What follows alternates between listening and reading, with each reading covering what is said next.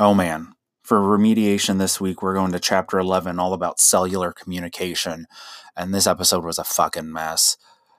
I don't know why I put it out. I should have re recorded it, but that's not how Biology for Bastards does it. So try to suffer through this one again. And yeah, good luck.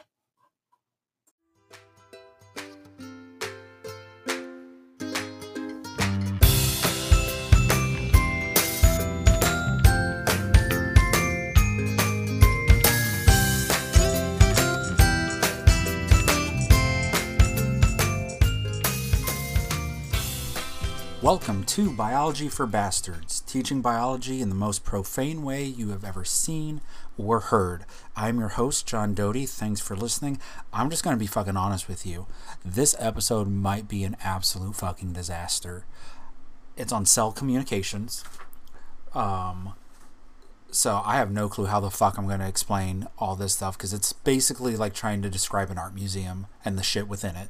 Um, following along with the PowerPoint in the show notes is going to be absolutely huge for this because I have no clue how the hell this is going to go down.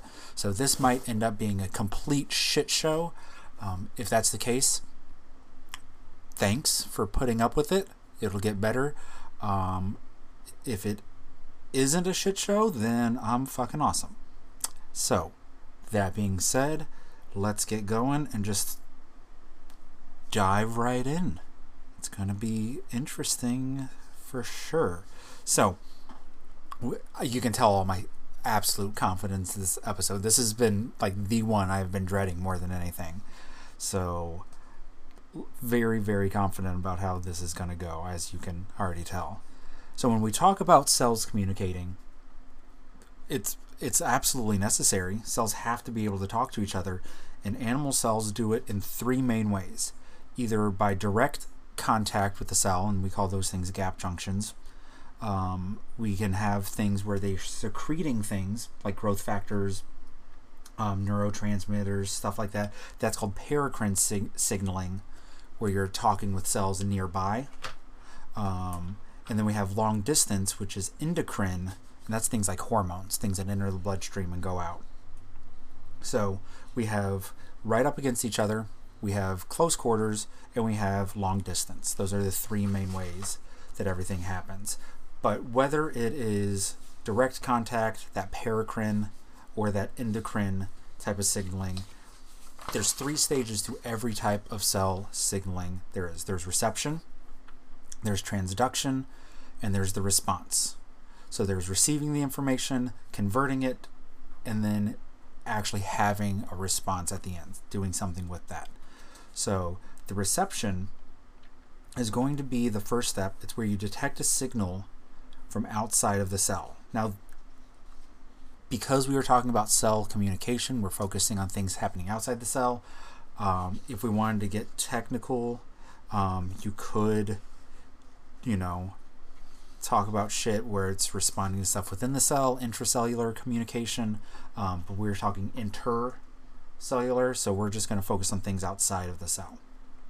So, reception is detecting a signal molecule. We call that a ligand or a ligand. I've heard it both ways. I'll probably mix it up as we go through. I had a professor say ligand, I had one say ligand, and I, I, I go both ways. I know I just said that. Ligand, ligand, either one's going to happen. So that's the first step. This ligand, ligand shit. I don't know which one I'm going to use. I just need to stick with one. So we'll see what happens. Um, comes from outside the cell, meets up with a receptor, and that's going to lead to transduction, where we're converting that signal to a form that can actually bring about a cellular response.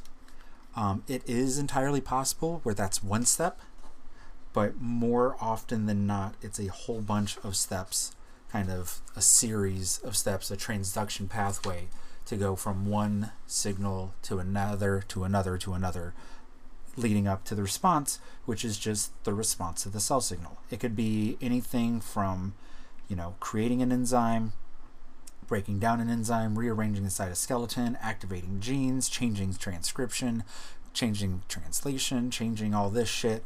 It's basically anything can be the response. So, getting into that's just the overview. We have reception, transduction, response. I wish response ended with a shun, like reception, transduction, whatever, but it doesn't, so what the fuck ever. So, reception. We have the receptor and the ligand having a very, very, very highly specific um, fit. They bind very tightly together. We're talking like super tight. The whole enzyme lock and key thing, think that, think even better, even tighter fit than that. Um, so it's super specific. And we can have two main types of receptors. We can have plasma membrane receptors, and those are in the plasma membrane. And those are really good for water soluble ligands. So things that it can kind of encounter in the extracellular environment, those are good plasma membrane receptors or good for plasma membrane receptors. And then we have the intracellular receptors that are in the cytoplasm and the nucleus. Those are good for either hydrophobic or really small ligands like testosterone or stuff like that. Um, things that matter within the cell. And what happens is when the ligand binds to the receptor protein, because the receptor is nothing but a protein.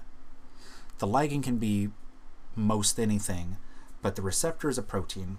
When the ligand binds to the protein, the protein is going to change its shape. And as we discussed a while ago, shape is super important for function, and that um, shape change is going to initiate a transduction signal. And there's a bunch of different types of receptors out there that are in the plasma membrane. We're, like I said, we're not going to focus too much on the intracellular ones. We're just going to focus on the plasma membrane ones. So there's three main types we're going to talk about. We're going to talk about G protein coupled receptors, tyrosine kinases, and ligand gated ion channels. So, like I said, it's going to be a doozy of an episode. Now, the first one, the G protein coupled receptor. We have this receptor that spans the length of the membrane. So it goes, stretches both from the cytosol through to, through to the extracellular environment. And it's going to receive the signal from outside the cell and relay it to components inside of the cell. Okay, here's where I start describing a piece of work, a piece of art, and try my best not to confuse the fuck out of everybody. So, the G protein coupled receptor, there's this this molecule, guanosine diphosphate. It's very so GDP, very similar to ADP, the adenosine diphosphate. Um, but when GDP binds to this protein called G protein, this is why they're G protein coupled receptors, it is turned off. So when GDP binds to a G protein, it is turned off. And that G protein is going to be our on off switch. So when a signaling molecule binds to the receptor, the receptor is going to become activated. And like I said earlier, it's going to change shape. And that shape, shape change is going to cause it to bind to an inactive G protein. At that point, a GTP, guanosine triphosphate, just like ATP, is going to displace the GDP, activating our G protein. I know that was a shit ton, um, and that's like half of it. So, saying that again, the signaling molecule binds to the receptor, activating the receptor, causing it to change shape, and that shape shape change. Why the fuck can I not say that? That shape change is going to cause it to bind to an inactive G protein. GTP will then displace GDP and a G protein is activated. That protein then dissociates from the receptor, binds to an enzyme, changes that enzyme's shape or activity, and that triggers the cell response. After that, the G protein will hydrolyze GTP and turn it back into GDP, which inactivates the G protein. shit show. Um, there's a really nice picture that explains all this. Um, in the slides, like I said, you just need to go look at it and listen to what I just said. Again, because you have this one protein and this inactive G protein, the receptor picks up the signal that is going to activate the G protein, which then goes find goes and finds this inactive enzyme. It activates the enzyme, and that causes the response. So basically, you have the G protein plus the GTP, which activates the enzyme, and that's the cellular response you're trying to get. That's one receptor of three that we're going to talk about. The next one is a receptor tyrosine kinase. So, what a kinase is, is an enzyme that's going to catalyze the transfer of phosphate groups. And we know phosphate groups are super fucking important for getting shit done. Um, you phosphorylate shit left and right. That's biology. Um, tyrosine kinase is able to activate many transduction pathways and therefore many cellular responses. So, what happens with this that differentiates it from our G protein coupled receptors is that the G protein, it was this big, complicated thing that goes through, there were seven transmembrane parts to it and everything. But with the tyrosine kinase, we just have monomers in their inactive form. We've just got monomers hanging out in the cell membrane, and when it binds the signal, is going to dimerize. So it forms a dimer. And that dimerization activates the tyrosine kinase regions, which adds a phosphate from ATP. So it phosphorylates each one of those regions, and then each protein will then bind to a specific phosphorylated tyrosine, triggering a transduction pathway. So where the G protein coupled receptor just basically activates that one enzyme, tyrosine kinase can activate a shit ton. Um, in the images on the slides, there's six different ATPs, or ADPs that get phosphorylated ATP, and so that's six different things it can activate. So it can trigger um, more of a cascade thing and activate multiple cellular responses at the same time. So that's the main difference between those two. Um, and the last one we're going to talk about are the ligand gated ion channels. I'm doing really good sticking with ligand and not ligand, so go me. But the ligand gated ion channel is kind of what it sounds like. It's a gate that allows ions to flow through it. So this is huge for the nervous system. Um, some are controlled by electrical signals and not actual ions, and those are voltage gated ion channels. But what happens with that is the ligand binds to the receptor, changes the shape of that protein, like all the other ones. But when it changes shape, it essentially opens the gate. So the shape change opens a gate, allows the ions to rapidly flow through, which is going to change the concentration of those ions within the cell. And then when the ligand dissociates, the gate closes. So those are your three different types of plasma membrane receptors. So that's just the reception part of the reception, transduction, and response. So it's a matter of do you have this big complicated thing in the cell membrane activating one enzyme, that's your G protein coupled receptors. You have your tyrosine kinase where you have these monomers forming dimers and then triggering multiple things multiple cellular responses, where you have your ligand, they're ligand gated ion channels, where you are changing the concentration of ions within the cell. So that brings us to transduction. So, most of the time, transduction is going to be some sort of cascade or a multi step pathway that has a shit ton of benefits. Two of the main benefits is that you could potentially amplify the signal as you go down the cascade, or you have more opportunities for regulation. So you can back regulate or something like that where you can shut things down in the middle of it as opposed to kind of a one and done type thing. So we're going to talk about protein kinase, which is an enzyme that phosphorylates and activates proteins at one level and they're a huge part in these phosphorylation cascades, which are used to amplify signals, where you have one protein that is going to work with, or you have the protein kinase that's going to work with one protein and phosphorylate it, and then you have a protein phosphatase, which removes a phosphate group from a protein, and you just kind of do this back and forth where it gets phosphorylated, then it gets dephosphorylated, gets phosphorylated, dephosphorylated, all the way down, and getting the signal at the very end. Now, we do have these things out there called second messengers. And I'm moving on to second messengers and kind of blowing through um, the protein kinase stuff just because you need to look at the picture. I can't describe it. I was sitting here thinking, and that's why I was probably stumbling over all that shit. But look at the fucking slides. They're there for a reason. Um, if you're really trying to learn this stuff forward and backwards from this, look at the fucking slides for this one. You will not be sorry.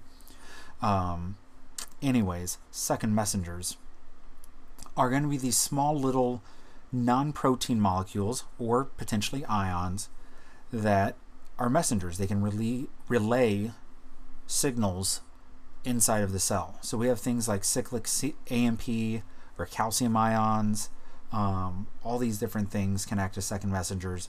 And what's great about them is that they can easily spread through the cytoplasm by diffusion because they are really small. Um, so they can diffuse to wherever they need to go. And they're both part of the G protein coupled receptor pathways and the receptor tyrosine kinase pathways.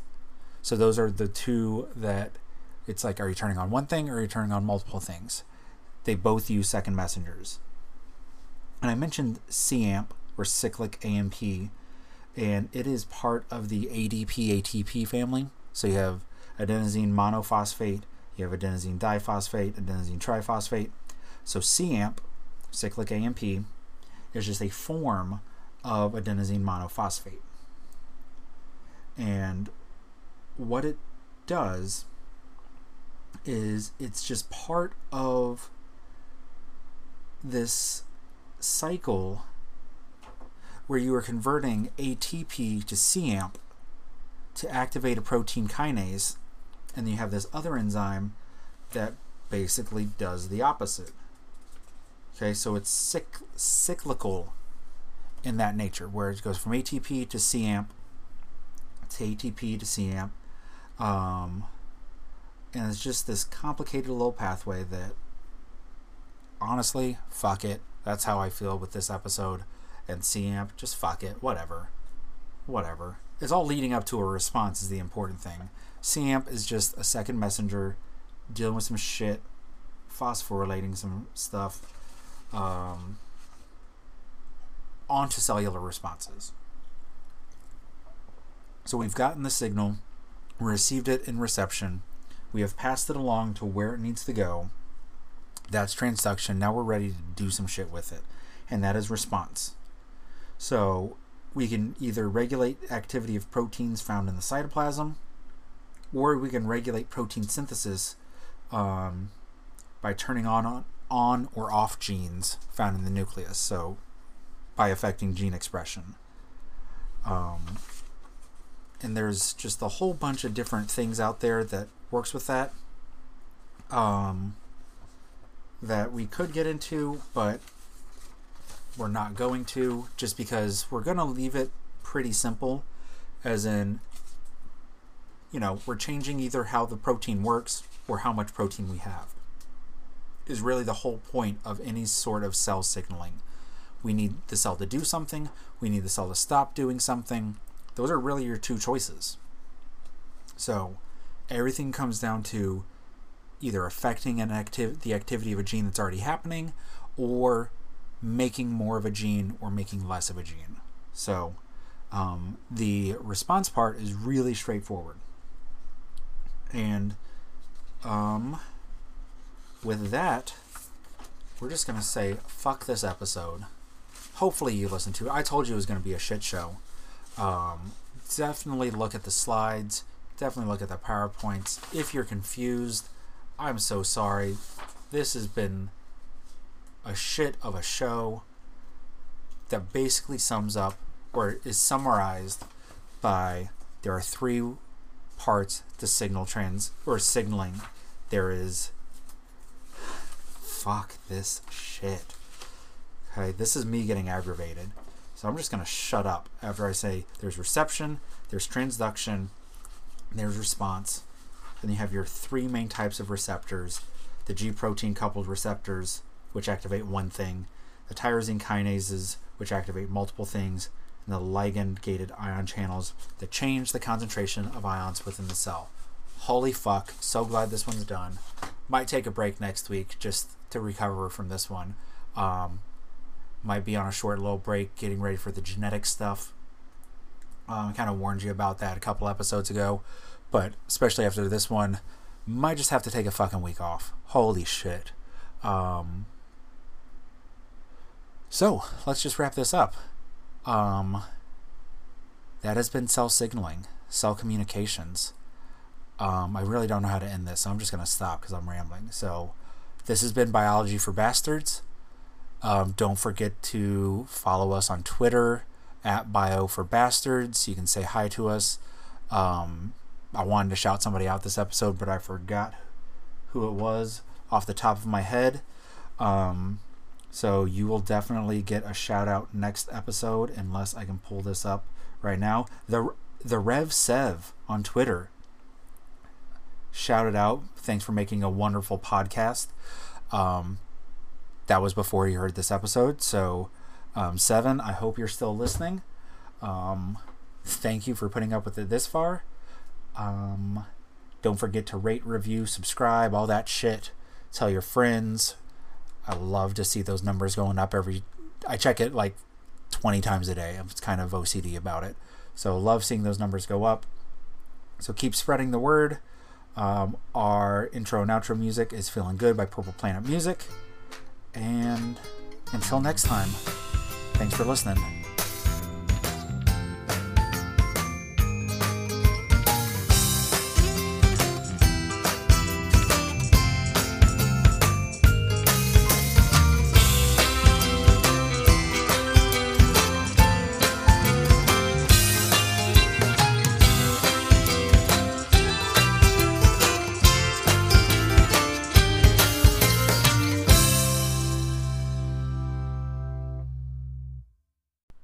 So you may have just heard an ad, but I can't end with an ad.